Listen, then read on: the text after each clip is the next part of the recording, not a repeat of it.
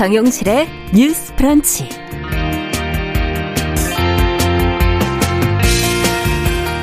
안녕하십니까. 정용실입니다. 최저임금위원회의 내년도 임금 관련 논의가 얼마 전에 시작이 됐습니다. 임금을 받는 사람, 주는 사람들의 입장은 늘 엇갈리지만요. 최근 들어서 또 이 물가가 가파르게 오르게 되니까 이번에는 또 어느 때보다 노사 간의 줄다리기가 격해질 것으로 보입니다. 자, 노동자와 고용주가 원하는 내년도 최저임금은 얼마인지 어느 정도 폭으로 올리는 것이 합리적일지 같이 한번 고민해 보겠습니다.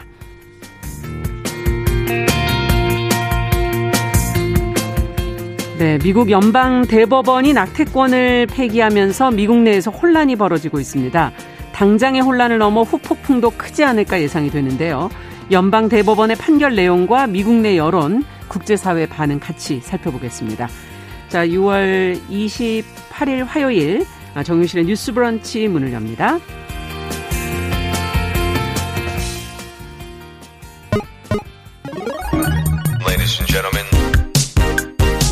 새로운 시각으로 세상을 봅니다.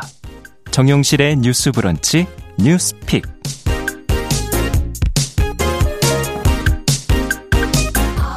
네, 정용실의 뉴스 브런치 항상 청취자 여러분들과 함께 프로그램 만들어가고 있습니다. 오늘도 유튜브 콩앱 또 라디오로 들어와 주신 분들 많으시네요. 어, 유튜브로 713분이나 들어오셨습니다. 감사합니다. 자, 오늘도 첫 코너 뉴스픽으로 시작합니다. 화요일, 목요일 이 두 분과 함께하고 있습니다. 신보라 국민의힘 전 의원 안녕하십니까? 네, 안녕하세요. 네, 조성실 정찬은 엄마들 전 대표 안녕하십니까? 네, 반갑습니다. 자, 오늘 앞서 말씀드린 그 내년도 최저임금 논의가 이제 시작된 가운데 어, 민주노총이 뭐 최저임금 관련 설문조사 결과를 또 공개를 했습니다. 주요 응답 내용은 무엇이었는지 지금 노동계, 경영계 또 자영업자들 입장이 다 다를 것 같은데 어떤 입장들인지 조 대표님께서 먼저 좀 정리를 해 주시겠어요?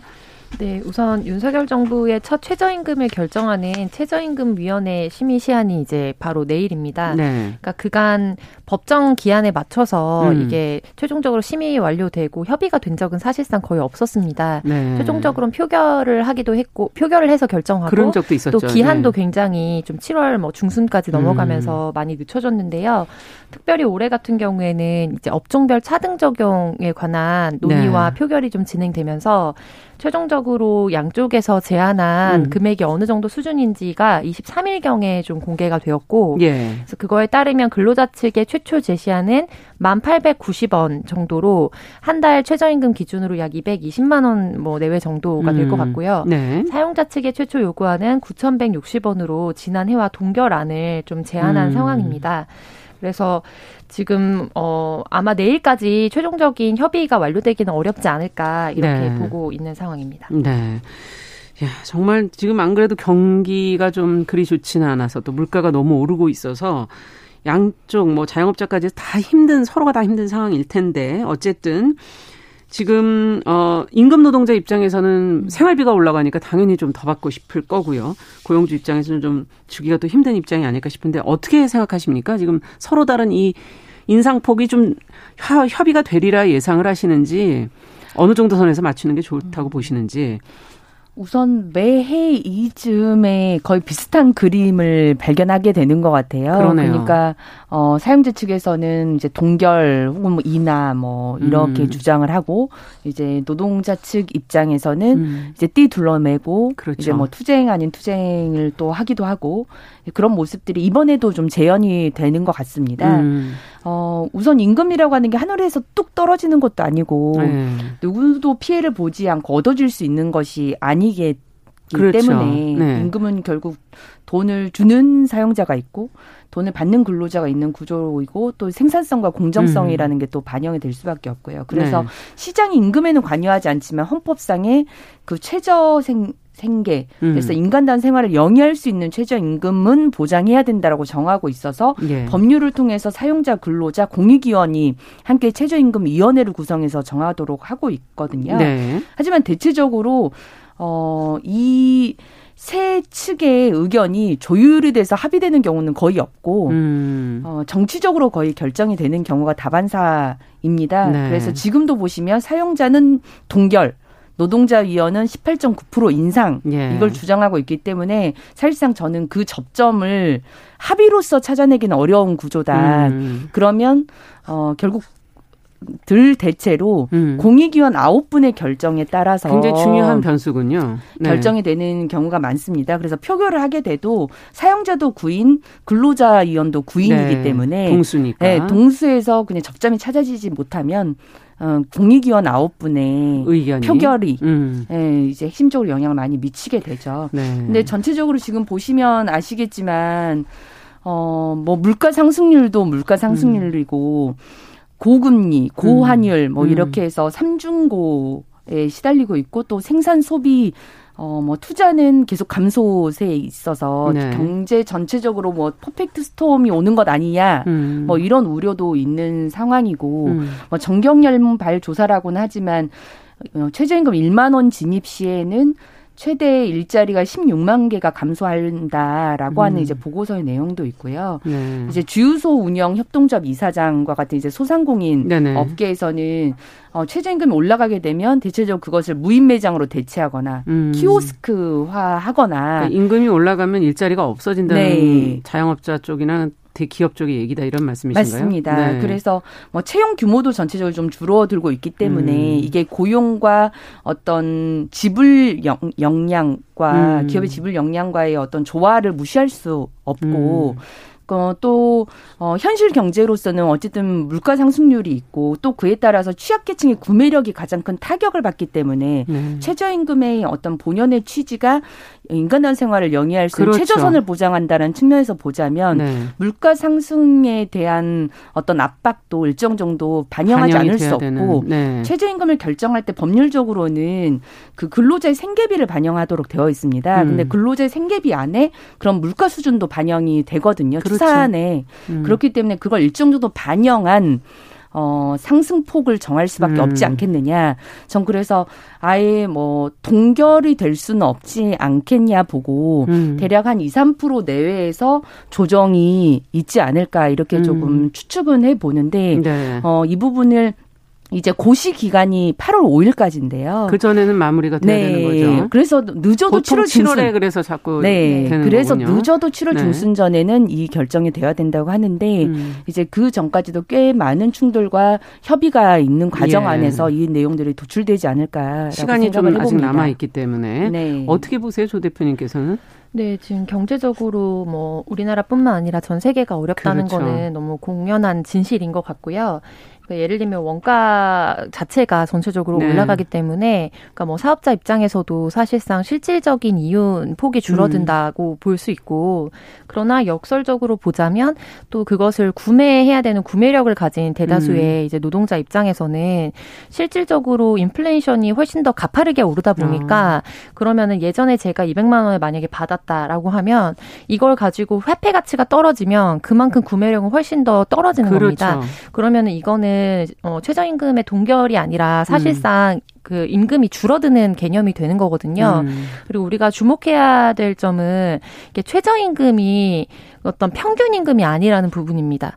그러니까 지금 그렇죠. 평균 네, 평균 임금은 아니죠. 아니죠. 음. 그런데 이제 논의를 하다 보면 마치 최저임금이 우리의 평균 임금인 것처럼 착시를 가지게 돼요. 그러니까 음. 이게 다시 말하자면 그러니까 지금 인플레이션 때문에 너무나 화폐가 많이 이제 흘러 나오는 것도 이게 전체적으로 경제의 어려움을 해결하는 데 문제가 된다. 음. 그러니까 임금 인상 폭을 뭐 동결하거나 최소화해야 된다라는 것이 사실은 어떻게 보면은 재계 쪽이나 음. 이제 사측의 입장입니다.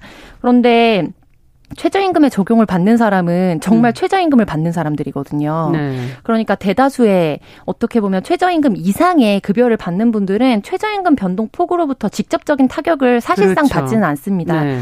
그래서 지금 뭐 예를 들면 구인난이나 이런 부분도 있고 음. 또 여러 가지 업계의 상황들이 있기 때문에 뭐 대기업이라든지 IT 업계라든지 이런 데는 또 인센티브나 아니면은 네. 대폭 네. 이제 임금이 상승될 추세거든요. 그래서 그런 것들이 네, 확정된 음. 부분들이 있고 그렇게 되면 우리 사회에 결과적으로 뭐 단시 단기적으로 봤을 때는 이게 맞는 말인 것 같지만 음. 2, 3년 뭐 5년만 보더라도 이게 사회적인 어떤 경제적 격차를 훨씬 더 늘릴 음. 것이고 이거를 해결하기 위해서 우리 사회가 또 많은 돈을 풀어야 됩니다. 음. 그래서 이게 어떻게 보면은 연결되어 있는 흐름이거든요. 음. 그래서 이 나오기 전 저희 방송 시작하기 바로 직전에 이제 기재부 장관 같은 경우에도 음. 뭐 임금 인상이나 이런 거를 규제할 수는 없지만 음. 사실상 너무 이제 사회적인 어떤 불평등이 대폭 생기지 않도록 그런 음. 부분을 감안해 달라는 어떤 어떤 권고의 메시지를 했나요? 냈더라고요. 네.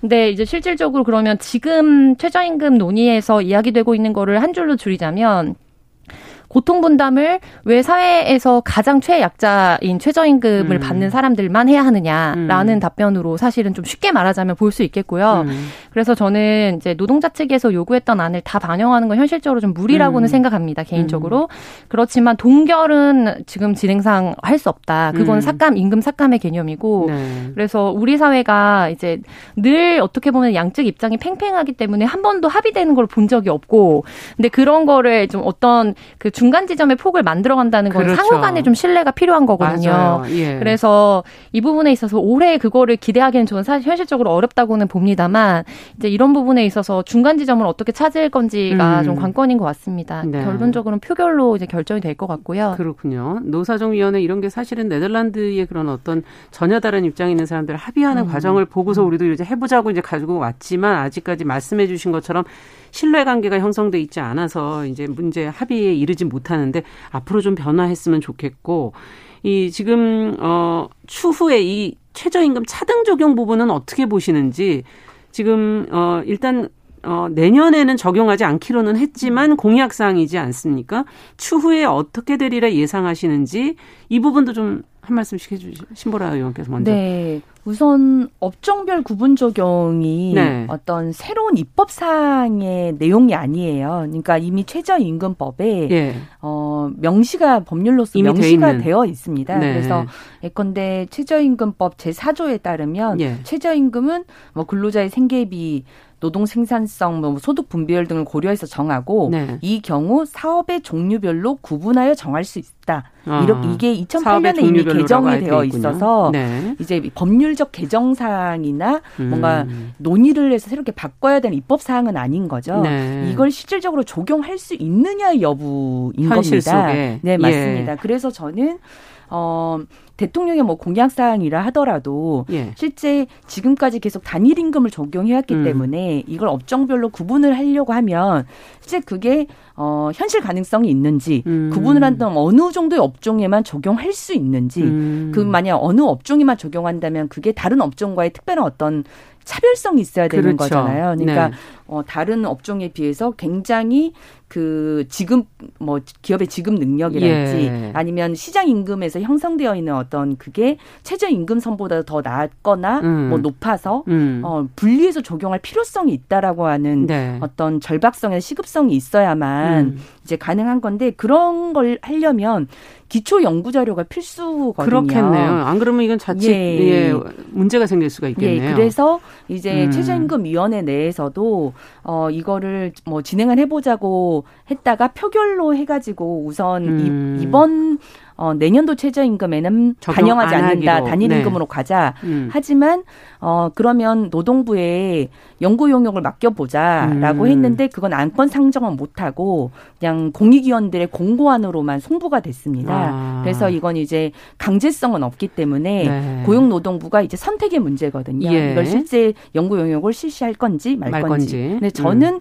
필요하다. 그게 이제 적용의 가능성의 그렇죠. 여부를 판단하기에도 기초 연구 음. 자료는 음. 당연히 필요하기 때문에 그걸 기점화해서 그걸 두고 어, 실현 가능성 여부들을 논의하는 것이 맞겠다라는 음. 생각입니다. 지금 산업도 계속 급변하고 있는 상황을 네. 반영하려면 정부에서 사실은 모든 분야에 이런 기초 자료들이 되어 있어야지 네. 이제 다음 단계로 나갈 수 있지 않을까 하는 생각도 들고요. 자, 조 대표님께서는 또 어떻게 보십니까? 네, 그 지역별 차등 적용이나 뭐 업종별 차등 적용 같은 경우에 네.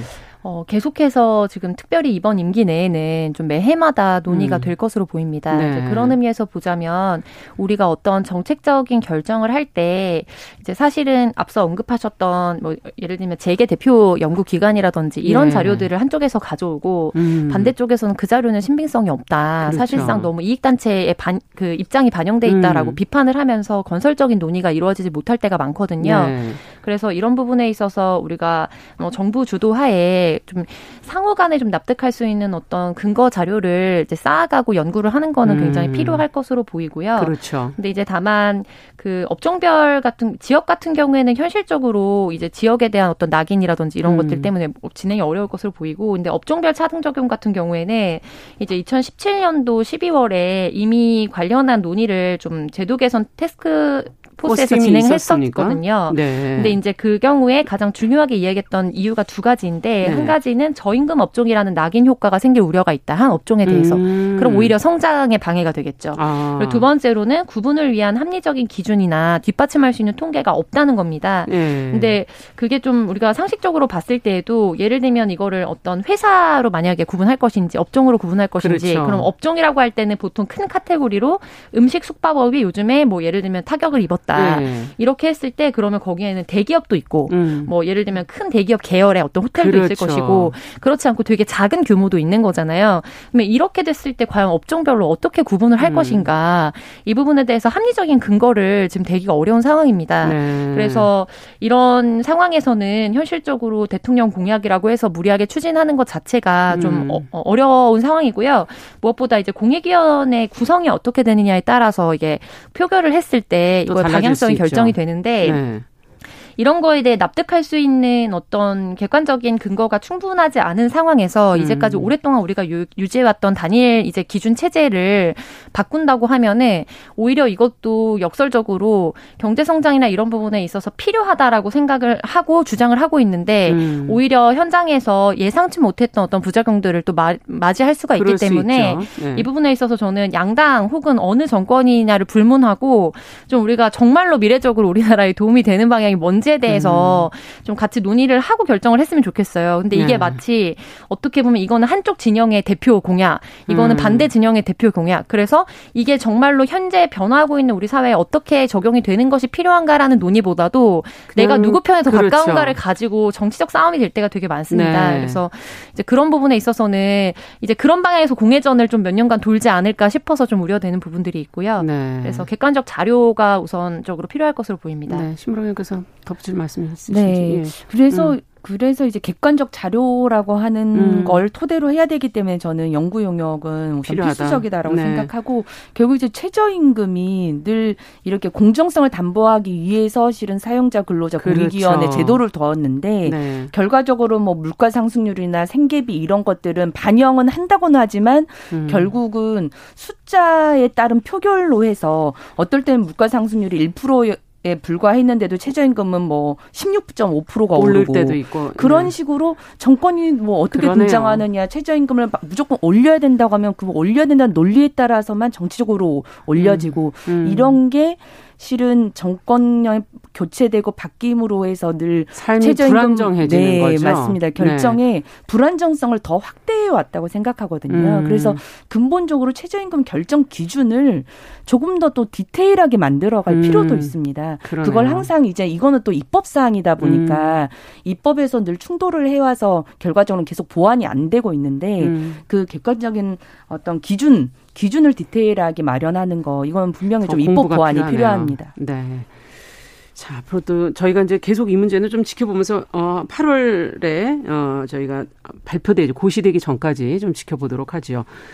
자, 두 번째 뉴스로 가보겠습니다. 어, 우리나라 극우 성향의 인사들이 지금 독일에를 가서 위안부 피해를 부정하는 시위를 벌였다는 소식이 어, 들어왔어요.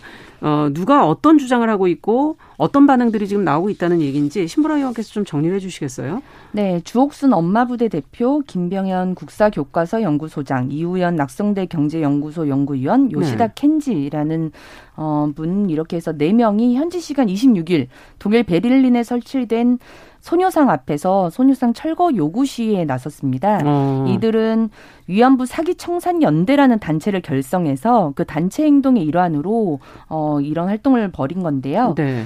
어, 위안부 사기는 이제 그만, 위안부는 전시 성폭력 피해자가 아니다라고 쓰여진 플래카드를 들고 구호를 외치는 원정 시위를 벌였습니다. 음. 이에 이 시위에 반대하는 맞불 집회도 열렸는데요. 독일의 여성단체 쿠라지 여성연합을 비롯해서 독일 사회민주당 미테구 청년위원회, 베를린의 소녀상을 건립한 코리아 협의회 소속 100여 명이 음. 같은 날 그 소녀상 맞은편에서 이 단체의 시위에 항의하는 집회를 열었고요. 그렇군요. 어, 이 베를린 평화의 소녀상은 2020년 9월 25일 베를린 미테구 비르켄가에 설치되어 있는 예. 소녀상이라고 합니다. 네. 자, 이 시위가 이거 어 국제적으로 또 어떤 메시지를 주게 될까 걱정스러운 분이 부분이 생기는데 두 분은 어떻게 보십니까? 네, 이 여기에 대표적으로 이제 방문하고 마이크를 잡았던 주옥순 씨 같은 경우에는 네. 이제 어, 관계자들과 함께 이제 수요 시위를 방해하고 하는 어떤 비상식적 행동을 꽤, 꽤 오랫동안 이어왔던 것으로 알려져 있고, 예. 그래서 관련된 이제 단체들에서 이제 인권위를 찾아가지고 관련해서 인권위 진정을 낸다거나 음. 이런 어떤 과정들도 좀 익히 있었던 것으로 저희가 알고 있잖아요. 예. 그래서 저는 이게 어떻게 보면은 분명히 어 뭐 외국 한국에서 해외에서 우리나라를 어떻게 볼 것인가 뭐 이런 차원의 문제이기도 하지만 예. 그러니까 특별히 일본군 위안부 문제 같은 경우에는 전 세계적으로 이미 일정 부분의 어떤 합의들이 이루어져 있고 그렇죠. 역사적 반성이 있고 더구나 음. 독일 같은 경우에는 그런 뭐 상황들을 가지고 있기 때문에 이게 굉장히 어떤 대한민국에서 저런 사람이 왔다라는 거는 당연하게 좀 부끄럽게 느껴질 음. 부분이고 두 번째로는 오히려 한편으로는 그냥 굉장히 아웃라이어로 인식될 수도 있다라는 생각이 들긴 하거든요. 그러니까 네. 이게 대한민국의 어떤 대표성을 가지고 온 단체로 아마 인정하기는 어려울 어렵다. 것이다. 네. 그래서 이제 교민들의 인터뷰 같은 경우에도 이제 현지에서 이거에 대해서 오히려 더 되게 비상식적으로 생각하면서 뭐 이게 정상적인 어떤 정신적 상황에서 나온 것이냐 약간 이런 우려를 하기도 한다. 아. 그렇게 인식하기도 한다라는 기사를 제가 봤던 것 같아요. 예. 그래서 누가 봐도 이렇게 어떻게 보면은 비상식적인 행동을 해외에까지 나가서 하는 거는 전혀 대표성이 없는 그러네요. 상황이기 때문에 오히려 이거를 우리가 문제 제기를 해야 될 필요는 있지만 더 언론에서 이제 많이 부각시키고 하는 것보다는 그냥 오히려 뭐 관심을 갖지 않는 것이 더 낫지도 낫지 않을까 이런 생각이 아. 들 정도로 굉장히 황당무계한 일이라고 생각합니다. 관심조차를 주지 말자. 계속해서 지금, 네. 뭔가 마이크를 갖고 이거에 대해서 발언권이나 뉴스 지면을 차지하고 싶어 하는 게 사실이니까요. 그러니까 음. 오히려 국내 언론보다는 이제 일본 국어 언론에서 이 사실에 대해서 뭐 환영하면서 있고. 반겼다 이런 네. 기사들도 나오고 있는 상황이고요. 네. 신보라 의원께서는 어떻게 보십니까? 네, 저도 이제 실은 뭐 하루에도 수만 가지의 어떤 집회들이 열리고 음. 시민단체 목소리들이 목소리들이 나오는데 이게 어떤 큰 외교적 국제적 어떤 음. 영향력이나 파괴력을 가진 단체나 음. 집회 성격은 아니었다고 생각하고 그렇군요. 네, 이걸 좀 메이저나 이렇게 중앙 언론에서 다룰 법한 사안인가라는 음. 생각이 우선 들었습니다. 네. 그리고 일각에서는 보수 단체라고도 표현을 하는데 네. 실은 이제 보수는 그 이념적 특성이나 음. 이렇게 보더라도 역사적 사실을 부정하진 않아요. 오히려 예. 역사적 합의된 역사를 바탕으로 음. 좀더 앞으로 유연하게 나아가자는 게 보수의 어떤 음. 이념적 성향이 이고 네. 그래서 저는 보수 단체라고 보기도 어렵다. 음. 그리고 앞서 뭐 대표님도 말씀하셨지만 위안부 어 이제 관련한 부분들은 네. 어, 위안부 할머님들의 증언도 국제적으로 인정을 그렇죠. 받았고 네. 그리고 1993년에 이제 고노 그 일본 내가 국방장관이 2년여에 걸친 어떤 위안부 합의 음. 관련한 어, 위안부 문제에 관련한 정부 조사를 발표해서 일본군 관여에 대한 인정, 강제성에 대한 예. 인정, 그리고 잘못에 대한 인정과 사과 이런 내용들을 이미 발표를 음. 했고 거기에 이제 좀 더 나아가서 2015년에 파기는 됐지만 네. 2015년에 한국과 일본 간의 위안부 합의도 존재했고 예. 그러니까 국제적으로도 이미 공, 공인된 역사적 사실이고 음. 그걸 한일 간에도 이미 그런 내용들인데 그런 것 자체를 부인하는 것에 대해서는 바람직하지 않다라고 음. 보여집니다. 그래서 네. 어, 외교적 사실 자체를 무시하는 활동이 시민단체 건설적인 활동이냐 네. 그렇게 보기도 저는 어렵다라고 그러네요. 평가를 합니다. 네. 저희도 이제 두 번 다시는 이런 내용은 다루지 않도록 관심을 안 주도록 노력하도록 하겠습니다. 자 뉴스픽 조성실 정치하는 업무의 전 대표 신보라 국민의힘 전 의원 두 분과 함께 이야기 나눠봤습니다. 감사합니다. 네, 감사합니다. 네, 정우실의 뉴스브런치 1부 마치고 저는 잠시 후에 돌아오겠습니다.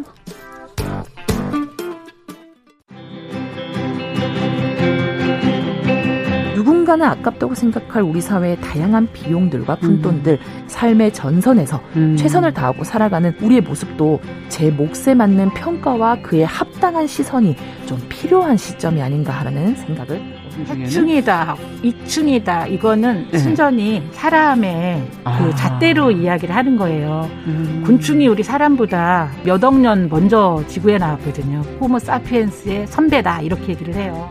남성의 입장에서 여성의 입장을 이해하는 사람인 거죠. 그래서 사실 이 역지사지의 태도가 한국 사회로 지금 필요한 것이 아닌가 그런 생각이 들고요. 세상을 보는 따뜻한 시선. 정용실의 뉴스 브런치. 네, 정용실의 뉴스 브런치 듣고 계신 지금 시각 11시 31분입니다. 자, 이번에는 시인의 눈으로 뉴스와 세상을 좀 들여다보죠. 시시한가 방수진 시인 잘해주셨습니다. 어서 오십시오. 네, 안녕하십니까. 자, 오늘 어떤 뉴스를 좀 같이 볼까요? 네. 우리 화장실에 가면은 이런저러한 캠페인 문구나 안내문 자주 보셨을 겁니다. 음. 그 중에서도 이제 아름다운 사람은 머문 자리도 아름답습니다. 그거는 늘 붙어 있는 거 아니에요? 정말 굉장히 인상 호소문 아닌가요? 호소문, 호소문 같은 그런 문장이었는데 네. 최근 한 온라인 커뮤니티에 올라온 여자 화장실 안내문 사진이 좀 화제가 됐어요. 어, 어떤, 어떤 내용인지 네. 좀 살펴보면 안내문에는 담배꽁초, 갑티슈, 물티슈, 뭐 일반 티슈 등을 변기에 버리면 안 된다. 옆에 보시면 쓰레기통이 있다라고 하면서 덧붙인 음. 말이 여인에 대한 환상이 가득한 남자 직원이 청소합니다. 환상을 지킬 수 있게 도와주세요라고 쓰여 있었던 거죠. 사진을 올린 누리꾼은 네. 왜 환상을 화장실에서 가지는가 이 문구가 좀 부적절하다고 지적을 했고요. 네. 고객들이 화장실을 깨끗하게 사용하길 바란다면 저런 표현이 효과적인 문구인지는 잘 모르겠다. 차라리 좀 평범한 문구가 더 낫지 않았을까? 어. 뭐 뜯어버리고 싶다. 뭐 이런 동조 댓글들도 많이 달렸다고 하는데 네. 굳이 환상이라는 단어와 함께 다른 성별임을 강조하면서 화장실에 안내문을 붙이는 의도를 좀 이해할 수 없다라는 음. 내용이었죠. 음. 예전에도 여자에게 환상을 가진 남자 알바가 청소합니다. 깨끗이 사용해 주세요. 이런 식의 문제가 좀 종종 문제가 됐어요. 음. 그때마다 불쾌하다는 반응이 나왔는데 어, 이성에 대한 환상을 충족시키기 위해서 화장실을 깨끗이 써야 한다는 발상 자체가 좀 이상한 거 아닌가? 화장실 매너에 성구별이 필요한가? 네. 뭐이 밖에도 화장실 매너에 뭐 남녀가 있는가? 그렇죠. 몰카 방지에나 힘써 달라라는 얘기들이 몰카 방지에나 힘써 달라. 네. 네. 여러분들 어떻게 생각하시는지 좀 얘기 나눠보고 어, 싶어요. 이건 남녀 구분을 떠나서 좀 깨끗하게 써야 되는 거는 맞죠. 네, 음. 맞습니다. 그래야 청소하시는 분 좀 덜 힘드신 건 맞죠. 그렇죠. 근데 뭐 그건 뭐 남자여서 여자여서라기보다는 네. 네.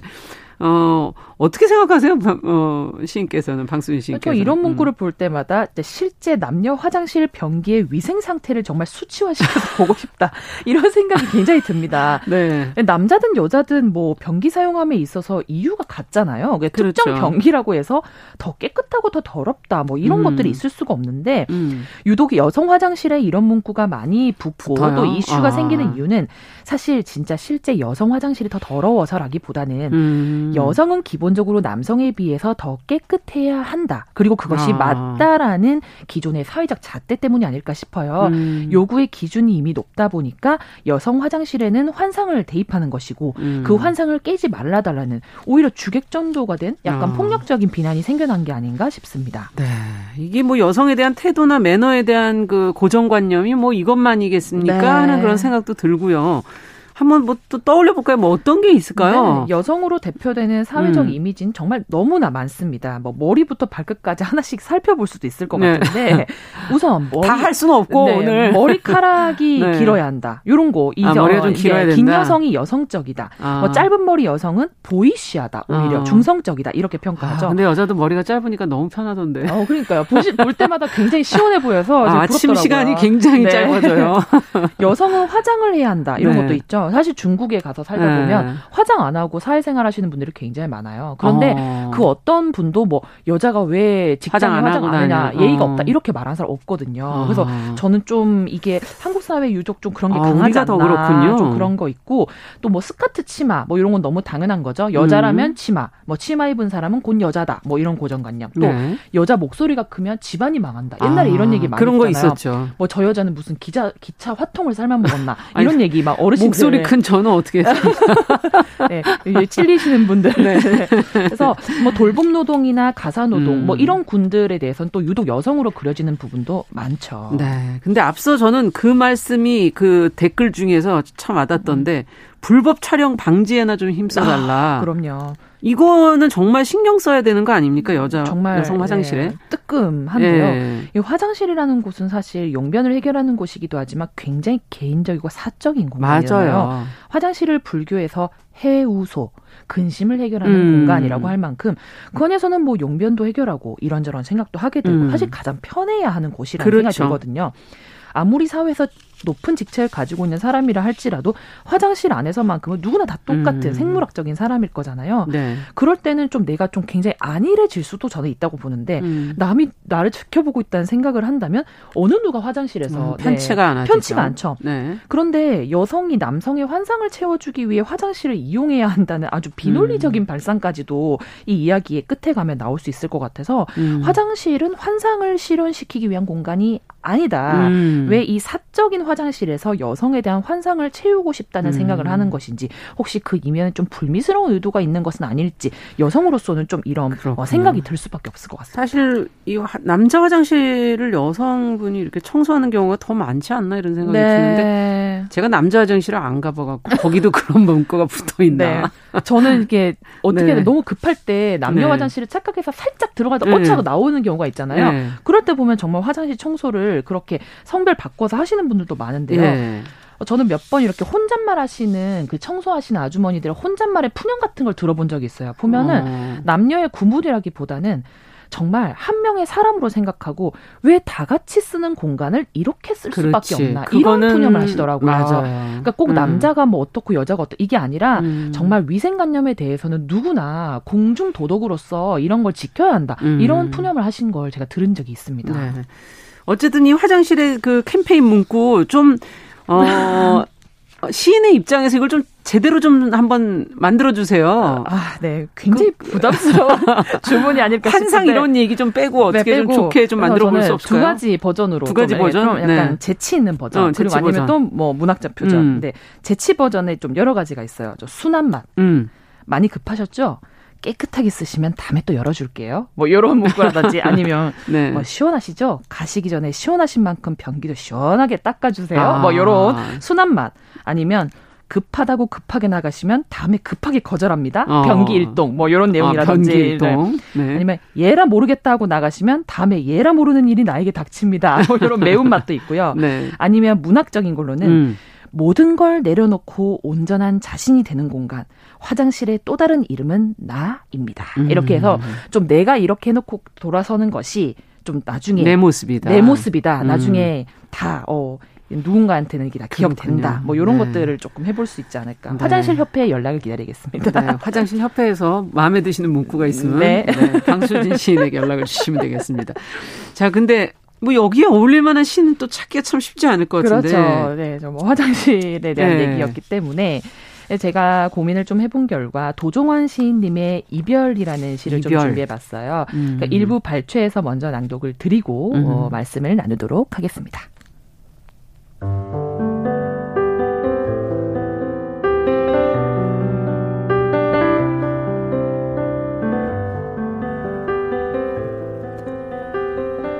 이별 도종환 당신이 처음 내 곁을 떠났을 때 나는 이것이 이별이라 생각지 않았습니다. 당신이 내 안에 있고 나 또한 언제나 당신이 돌아오는 길을 향해 있으므로 나는 헤어지는 것이라 생각지 않았습니다. 그러나 이렇게 자꾸 함께 있지 못하는 시간이 길어지면서 나는 이것이 이별이 아닌가 생각합니다. 이별은 떠날 때의 시간이 아니라 떠난 뒤의 길어지는 시간을 가리키는 것인가 합니다.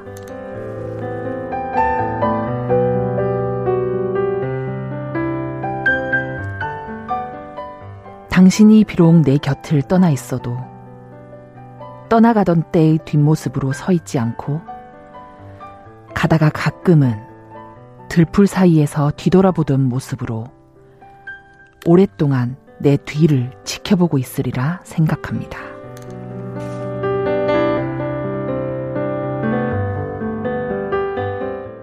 마지막 문장 때문에 하신 거 아니에요? 오랫동안 내 뒤를 지켜보고 있을. 어, 네. 무서워. 이거는 호러 버전이네. 한 여름에. 어우, 갑자기 무슨 섬뜩해. 처음에 네. 제가 이별이라는 시 준비해서, 어, 화장실이랑 이별이랑 음. 무슨 관계지 많이 생각하셨을 것 같은데. 그러네요. 제가 오늘 이 주제에 대해 말씀 나누면서 참, 음. 뭐, 여성에 대한 환상, 뭐, 다 좋습니다. 네. 하지만, 한편으로는 공중 화장실의 마음을 좀 생각해 보게 음. 되더라고요. 음. 우리가 그렇잖아요. 화장실 위생을 말하는 것도 사실 근원적으로 따지고 보면 화장실과 보다 깨끗한 이별을 하기 위함이 아닐까. 그렇죠. 그러니까 화장실이 사물이라서 그렇지. 음. 사람이라면 우리가 뭐 변기를 막 쓰고 함부로 대하고 자리를 음. 뜨는 일은 정말 드물겠죠. 그렇죠. 화장실은 좀 숱한 사람들과 매일매일을 만나고 이별할 텐데 음. 자신을 막대하는 사람과 숱한 이별을 경험하는 화장실의 마음은 어떨까? 음. 뭐 이런 음. 것들을 쭉 한번 생각해 보게 되더라고요. 그러네요. 그 도종환 시인의 말에 따르면 이별은 떠날 때 그 찰나, 그 순간이 아니라 떠난 뒤의 이제 길어지는 시간을 가리키는 그러니까. 거라고 하잖아요. 아. 아, 그렇다면은 이제 화장실과 맺는 인연은 사실 화장실을 이용하는 그때가 아니라 네. 이별한 후 화장실에서 자리를 뜬 그 이후의 네. 시간이 음. 증명하는 것이 아닐까 하는데 뭐 떠나버리면 그만이라는 마음보다는 좀 남아 있을 화장실의 마음을 되돌아보는 시간도 음. 필요하지 않을까 문득 그런 생각이 들더라고요. 네. 그래서 우리는 비록 화장실에 잠시 머물렀다 가는 존재이긴 음. 하지만 화장실의 입장에서는 우리가 보여준 뒷모습을 계속 오랫동안 기억하고 음. 있을 테니까요.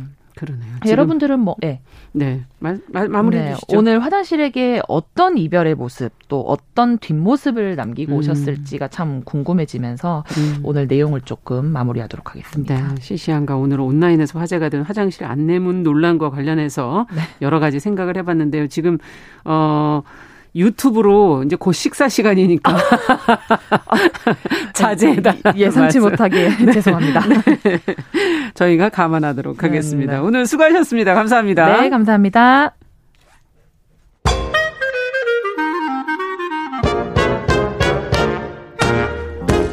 모두가 행복한 미래. 정용실의 뉴스 브런치.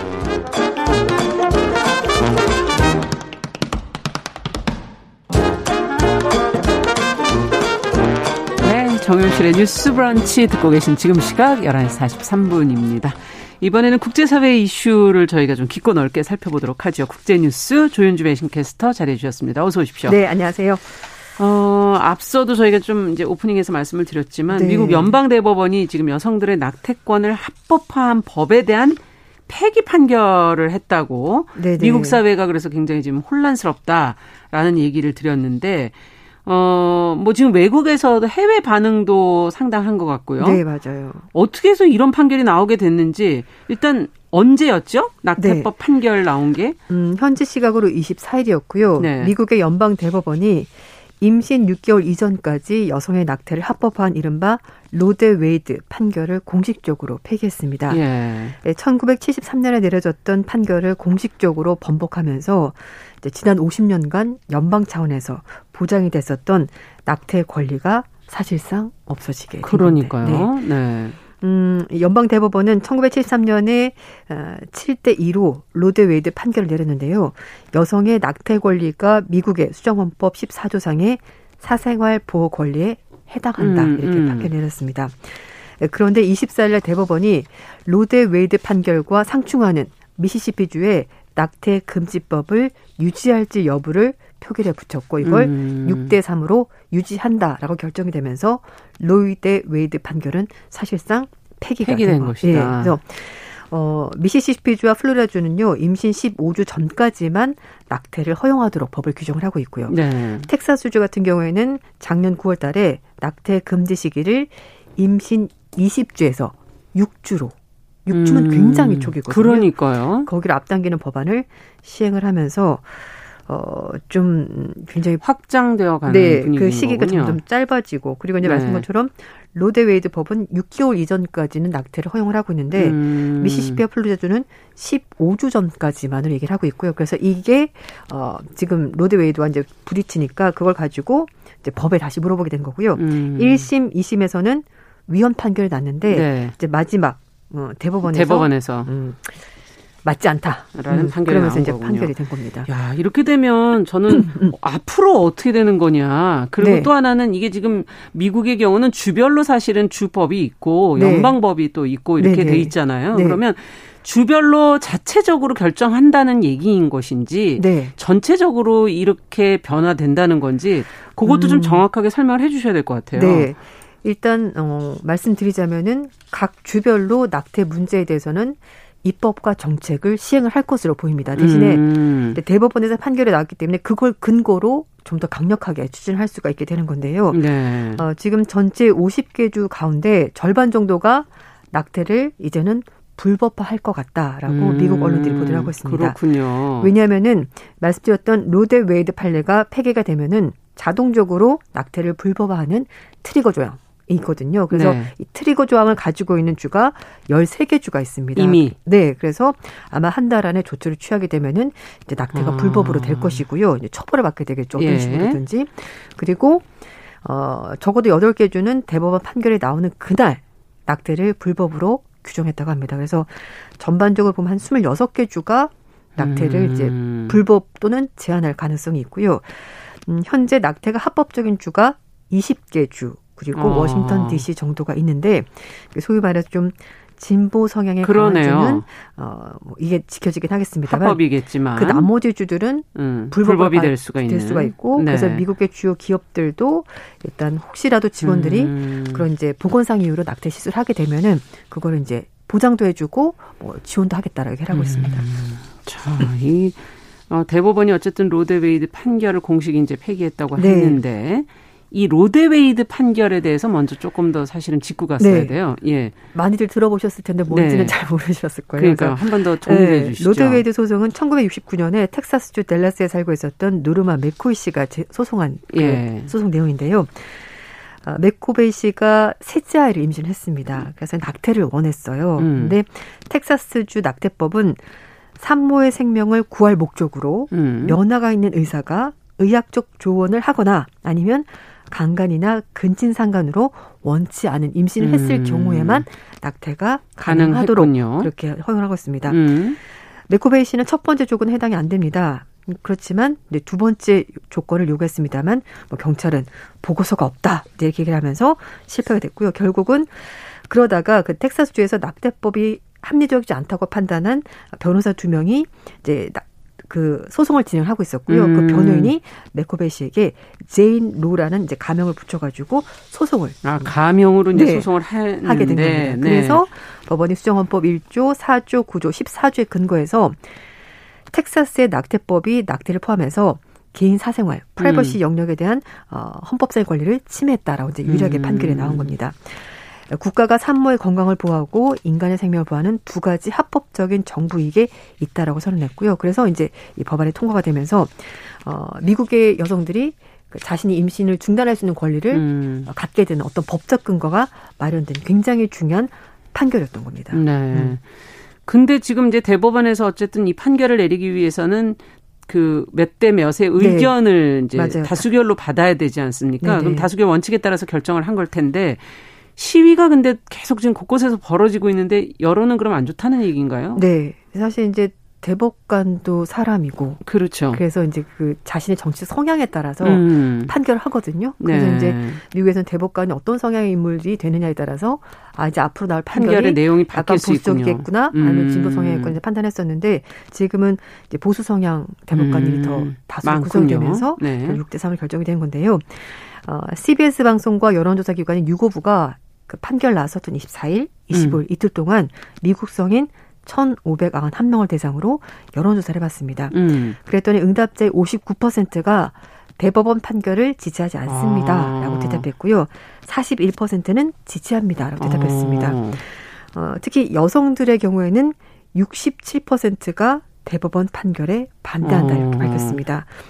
그리고 미국인의 58%는 대법원 판결을 무력화하면서 낙태 합법화하는 연방 차원의 법률 제정이 필요하다 이렇게 음. 말했습니다. 어, 미국의 중간 선거가 지금 있습니다. 그래서 지금 낙태법 이 폐기 때문에 굉장히 그것도 영향이 이슈가 되겠네요. 있을 것으로 보이는데요. 그래서 네.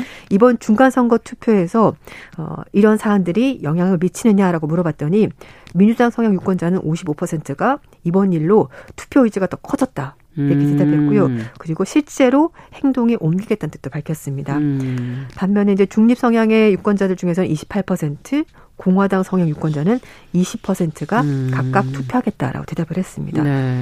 그리고 이제 미국의 유명 뭐 가수, 예. 배우들도 연이어서 의견을 막 표명하고 네, 뭐 어떤 사람은 또 막 시민권 포기하겠다 네. 이렇게 말한 사람들도 있었습니다. 그렇군요. 음. 미국 국내 반응은 그렇다고 하고 어, 미국의 동맹국 정상들도 이번 판결에 대해서는 반대 입장들을 많이 밝혔다면서요? 네. 보리슨 존슨 영국 총리가 예. 굉장히 큰 후퇴다. 이렇게 얘기를 하면서 전 세계 사람들에게 엄청난 영향을 미칠 거라고 얘기를 했고요. 예. 아, 트위터 캐나다 총리도 끔찍한 뉴스다. 이렇게 음. 표현했습니다. 그러면서 정부나 정치인 또는 남성이 여성에게 그 자신들의 몸에 관련해서 무엇을 할 수 있고 무엇을 할 수 없는지를 말해서는 절대 안 된다. 음. 그러니까 자기 결정권인데 이걸 왜 음. 타인이 결정하냐는 거죠. 그렇죠. 그리고 마크롱 프랑스 대통령도 낙태는 모든 여성의 기본 권리이고 음. 반드시 보호돼야 된다고 말했고요. 음. 그러면서 미국 대법원에 의해서 자유에 도전받고 있는 모든 여성들에게 연대를 표명한다고 음. 말했습니다. 독일의 숄츠 총리도 미국의 상황은 성평등에 향한 긴 여정을 다시 한 번 더 상기시킨다면서 여성의 권리가 위협받고 있는데 이걸 반드시 지켜야 된다 이렇게까지 음. 말했습니다. 네. 소위 말하는 미국의 동맹국들 뭐 영국, 마찬가지고. 캐나다, 프랑스, 독일 네. 이렇게 이제 이런 국가들이 다 얘기를 하면서 어, 이번 판결로 이 문제는 다른 동맹국들과 멀리 떨어지게 됐다. 미국이 음. 거리가 벌어지게 됐다. 이렇게 얘기를 하고 있습니다. 그렇군요. 사실 뭐 웬만한 나라에서는 다들 이제 그 낙태가 사실상 음, 가능하고 허용하니까. 법적으로 허용하고 있습니다. 네. 이런 가운데 저신다 하던 뉴질랜드 총리는 자신들의 신체에 관한 결정을 내릴 수 있는 여성의 기본권을 빼앗아 가는 것을 음. 보면서 믿을 수 없을 만큼의 당혹감을 느꼈다. 여성과 소녀가 수많은 시험대에 음. 이제 직면하게 될 것이고 어 많은 문제에 부딪히게 될 거다. 그렇죠. 이거는 굉장히 후퇴하는 일이다. 아. 이렇게 얘기를 했습니다. 네. 그리고 이제 스코틀랜드 자치정부 수반 음, 니컬 스터전 음. 이분도 여성인데요. 살아오면서 여성 인권에 관한 가장 어두운 음. 날 중에 하나였던 것 같다. 그렇군요. 이렇게 얘기를 네. 근데 미국에서는 낙태 이슈가 사실은 굉장히 정치적인 것 아니에요? 네, 맞습니다. 네. 그 뭐 내가 보수주의자냐 진보주의자냐 음. 이걸 사실 이제 낙태를 가지고 이제 얘기를 많이 할 정도 그런데요. 음. 어, 이번 판결에 대해서 트럼프, 트럼프 전 행정부 때 이 보수 성향의 대법관들이 잇따라 임명이 되면서 그랬죠. 아마 그렇게 될 것 같다는 음. 얘기를 했었는데 대법관 9명 중에서 6명이 보수. 보수 성향. 그래서 그러니까 이제 이번 판결도 판결에 나오겠네요. 6대 3으로 6대 나왔거든요. 3. 그리고 네. 이제 11월 중간 선거에서 낙태법이 선거 쟁점으로 떠오르면서 이제 정치권에서 음. 굉장히 뜨거울 것으로 보이고요. 아마 굉장히 찬반 음, 토론도 뜨겁고 네. 사람들의 대립도 좀 커지고 있고 실제로 시위도 많이 벌어지고 있습니다. 네. 그렇다면 민주당 반응은 지금 어떤 반응입니까? 일단 민주당은 대통령이 행정 명령을 통해서라도 이걸 좀 뒤집어 보겠다라고 얘기를 하고 있고요. 예. 그리고 이제 만약에 시술이 안 된다면은 예. 그 필, 약, 알약 같은 거를 구매하는 것을 좀 더 용이하도록 어, 그거를 음. 좀 대안으로 얘기를 하고 있습니다. 낸시 펠로시 민주당 하원 의장이 예. 그 연방 대법원 이번 판결에 대해서 어, 연방 차원에서 법률로 보장하기 위해서 입법을 한번 해보겠다라고 얘기를 하고 있습니다. 음. 지금 상원이 민주당 50석, 공화당 50석 반반이죠 상원은 이게 이제 처음부터 좀 쉽지 않을 거라는 얘기가 나오고 있고 음. 그렇지만 민주당 쪽에서는 11월 중간 선거가 있기 때문에 여성 인권 문제를 어, 표를 집결하는데 어떤 요인으로 음. 어, 이걸 이제 쓸 음. 거라고 얘기를 하고 하는 것으로 이렇게 보입니다. 특히 이제 펠로시 의장은 낙태가 합법인 다른 주에서 낙태 시술을 받는 것이 차단되는 것을 선제적으로 막기 위해서 음. 여성이 어느 지역이든지 전국을 자유롭게 이동할 수 있도록 명시하는 방안 그리고 뭐 앱에 저장된 임신 출산 관련 음. 건강 정보를 제3자가 수집하거나 가져가지 못하도록 하는 음. 일단 이런 것들부터 먼저 시작을 해서 시작을. 여성의 인권을 보호하겠다 이렇게 얘기를 하고 있습니다. 네. 근데 이게 지금 이제 이번 11월 중간 선거에서 네네. 낙태 문제가 민주당 공화당에게는 서로의 표를 끌어모으는 그렇죠. 어떤 정치 이슈로 활용하겠네요. 네. 그 말씀드린 것처럼 민주당 쪽에서는 여성들의 예, 표를 이제 집결하기 위해서 노력을 할 것이고요. 특히 예. 교회 적의 여성층을 집중 공략하는 음. 것으로 보이고요. 또 반면에 공화당 측에서는 백인들이 또 많이 지지를 하고 있지 않습니까? 그러니까 백인 보수주의자들의 표를 집결하는데 음. 이 낙태 문제를 적극적으로 끌어들일 것을 보입니다. 네, 공화당은 대법원 결정에 대해서 대대적으로 환영 입장을 밝히면서 음. 어, 이제는 낙태 가능 시기를 15주 이내로 좀 더 기간을 줄여야 된다. 이렇게 얘기를 음. 하고 있고요. 여기다 지금 미국의 고물가, 인플레이션 여러 가지 경제적 문제까지 있으니까 이것까지 같이 합쳐가지고 중간 선거에서 좀 큰 승리를 거둬보겠다 음. 이렇게 얘기를 하고 있습니다. 참 과연 어, 어느 쪽 입장 말 입맛대로 될지는 정말 알 수가 없지만 네. 어쨌든 네. 현실 속에서 여성들은 그러다 보면은 의료계랑 지금 이제 이 알약을 네. 선택하는 경우가 늘지 않겠습니까? 네 맞습니다. 그래서 어, 미국의 소위 말하는 빅테크 기업들은 뭐 음. 뭐 지원을 하겠다. 뭐 만약에 이제 어, 자기가 지금 살고 있는 주가 낙태가 불법이라면 음. 허용되는 쪽으로 이제 이동을 해서 시술하는 것 이런 것들을 도와주기 위해서 뭐 금전적으로 지원 여러 가지 하겠다라고 얘기하고 있는데요. 음. 어, 하지만 이제 낙태 지원 결정을 내린 기업들의 속내도 어, 복잡하긴 마찬가지라고 합니다. 그렇겠죠. 왜냐하면 어느 한쪽을 기업이 편을 든다? 이거는 좀 기업 정치적인 입장을 네, 보여주는 거니까. 맞습니다. 그래서 또 이런 기업들을 상대로 해서 뭐 불매 운동이 벌어질 수 있고 예. 영업 활동에 어떤 불이익이 있을 수도 있기 때문에 그런 것과 관련된 소송이 있을 수도 있고요. 음. 그렇기 때문에 기업들도 물론 이제 지원 입장 밝긴 했습니다만 속내는 굉장히 복잡할 것 같다라고 미국 언론들이 얘기를 하고 있습니다. 네. 하지만 낙태 반도련자는 굉장히 좀 중요한 문제이기 때문에 음. 계속해서 강력히 목소리를 내고 있고요. 또 미국 언론들은 이 낙태라는 문제가 음. 굉장히 개인적인 문제인데 이게 정치적으로 늘 다뤄지기 저도 지금 그 얘기 하려고 그랬어요. 네.